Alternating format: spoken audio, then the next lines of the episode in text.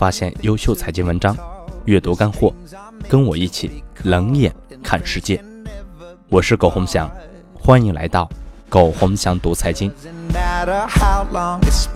以下是今天的主要内容，我们一起来看。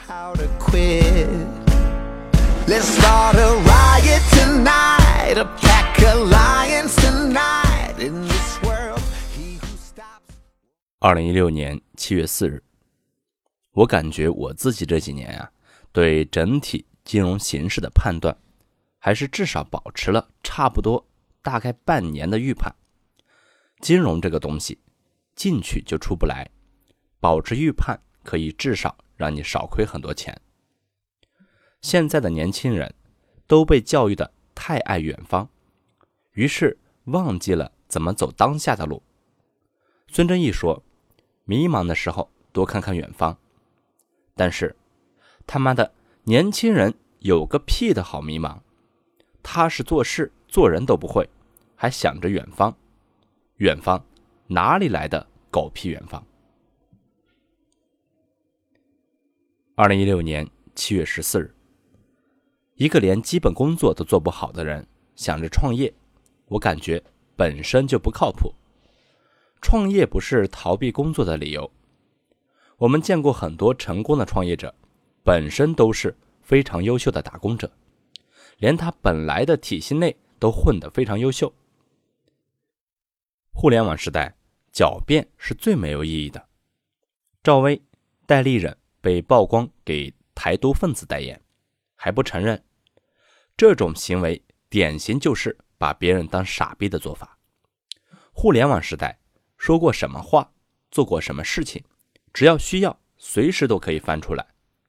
睁着眼睛说没说过台独，结果几百万网民给你找出一堆打脸的截图，真不知道智商是怎么长的。我觉得作为一个艺人，爱国与否是你自己的选择，你想选择台独分子，你自己的自由，我不看是我的自由。但是你当我们傻逼。睁着眼说瞎话，那就他妈的太不要脸了点。二零一六年七月十五日，所有金融危机的根源都是来自于给了太多不具备还款能力的人太多的贷款，和向大量不具备风险承受能力的吸收太多的资金。这两个恰恰就是所谓这一百年来金融创新一直在做的核心，所以。我很多年前说，绝大部分金融创新很大程度上就是耍流氓，没事找死。一个不会设身处地替人考虑问题的人，一般都是情商不高的表现。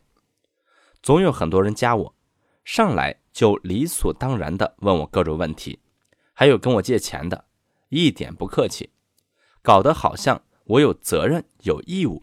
必须解答他们的困惑一样，这种人我一般都懒得理。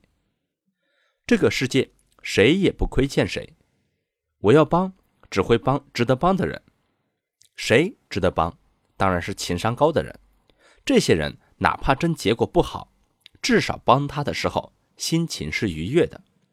我相信，除非你智商特别高，高到不需要情商，否则最终而言，情商决定了。你最终的高度。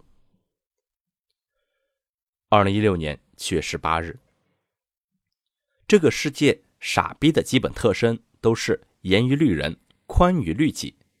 一边跑到肯德基抵制肯德基，却不肯先把自己的苹果手机给人了；一边喊着要环保，要求政府解决雾霾问题，一边又不愿意开小排量的车，拼命呐喊。论证雾霾跟尾气排放没有关系，都是一帮傻逼。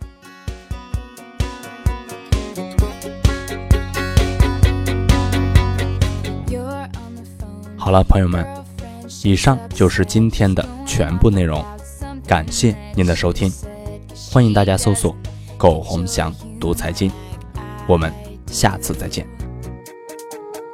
I'm in the room, it's a typical